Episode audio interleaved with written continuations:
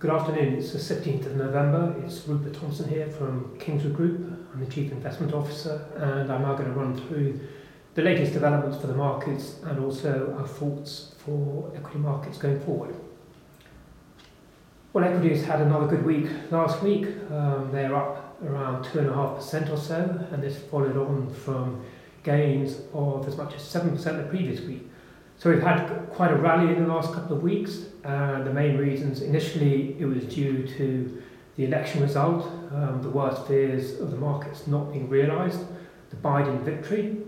But the latest gains have um, been down to the latest vaccine news. And these, as I say, have driven markets up higher. And we're now actually at the point where global equities are back above their all time highs touched earlier in the year. So, vaccine news. Well, there's been two bits of good news. First bit was last week. Um, we had news that the Pfizer vaccine was 90% effective in preventing COVID infections. And then today we had further news um, that the Moderna vaccine is actually 94.5% effective. Uh, these numbers are high. Um, the effectiveness of these vaccines is distinctly higher than had been expected. So it's undoubtedly good news. Um, I mean, all along we've been saying that the vaccine does not represent a silver bullet, but having said that, you have to say that this is a significant positive. Um, certainly, there are logistical challenges. Um, the Pfizer vaccine, even if not the Moderna vaccine, has to be stored at ultra low temperatures. Um, there's a question of how quickly um, it can be rolled out, and there's also the question of um, what proportion of the population would actually be willing to be inoculated. Um, surveys suggest around 80% in the UK, but in the US it's as low as 60% or so. So, in terms of when we will get a mass rollout, possibly even if the vaccine starts to be distributed from early next year or possibly before, mass rollout is probably not on the cards till the middle of next year. But still, that is um, pretty good news, and what it means is in terms of being fairly confident that we are going to see um, a strong recovery in economies next year as a result of a steady reduction in social distancing measures, one confidence in this forecast um, has increased quite significantly. So, undoubtedly, good news from the vaccines, even if it doesn't represent a silver bullet.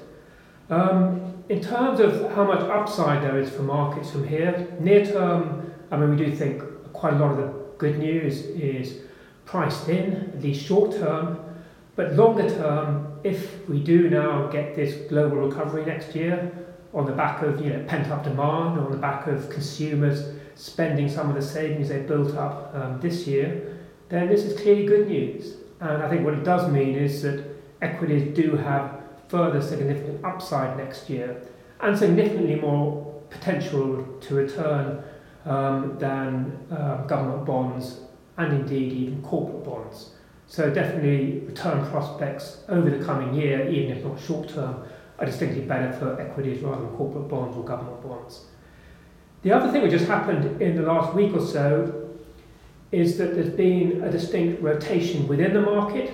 It's not just that markets have generally risen overall quite significantly, but there's been a rotation away from the big winners this year notably the technology sector and the likes of China, the big COVID winners, into the bombed out sectors, into the sectors which have underperformed significantly, and into those sectors which are much, much cheaper than the rather expensive sectors, the rather expensive growth sectors such as technology. We saw this last week. Um, we saw sectors such as um, financials or the banks um, actually rising as much as sort of 6%, 6% on the week whereas the tech sector was down a couple of percent or so. So there's been a rotation into the cheaper areas of the market, the more cyclical areas of the market. And again, this makes sense. Um, if the market is focused on um, the better prospects for next year and the prospects for a reasonably strong global recovery, then clearly you want to be in those sectors which are going to benefit most from that, rather than those sectors which have been most resilient during the COVID crisis. So rotation into the cheaper sectors. And we've also seen this um, rotation occur at a country level. Um, the UK, as we all well know, um, has been one of the worst performers um, so far this year, but we actually had about a bout of strong outperformance uh, last week. Um, UK equities were actually up as much as 7% or so, um, as against global equities up 2% or so. So a burst of outperformance. Um, I would like to say that this was down to increasing confidence in the performance of the economy. Um, I'm not sure it was, I'm pretty clear it wasn't. Uh, we actually had uh, GDP numbers out last week, which really just confirmed um, that the UK has actually been one of the economies worst hit by COVID. And we've now had third quarter numbers out for all the big economies. And whereas most of these, you know, in the third quarter activity was down around 4 or 5% from where it was at the end of last year, in the UK, activity was still down as much as 10%. Um, and the only economy actually to see a, similarly bad performance was actually Spain. So the UK has fared worst um, of almost any of the major economies. Um, this, however, hasn't uh, prevented the UK bouncing um, in the last week or so. Um, you might think this is do, something to do with uh, the comings and goings of Downing Street, but um, again, I'm somewhat sceptical on that front. And I think it's really just a reflection of the fact that people are now rotating or starting to invest in the cheapest markets. And the one thing going for the UK at the moment is that it is one of the cheapest markets out there. Or certainly relative to how cheap it's been in the past, it looks particularly cheap.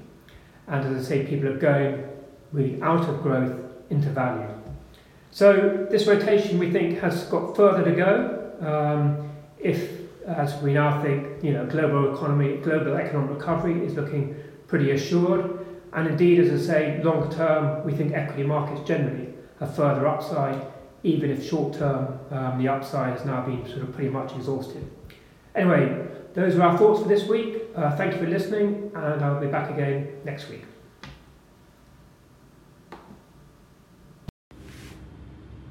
Please note that this podcast is for information purposes only. The views expressed do not constitute financial advice, and please remember that the value of investments can go up as well as down. How an investment performed in the past may not be the same as how it performs in the future, and there may also be tax implications. Should you require advice, please speak to a qualified financial advisor.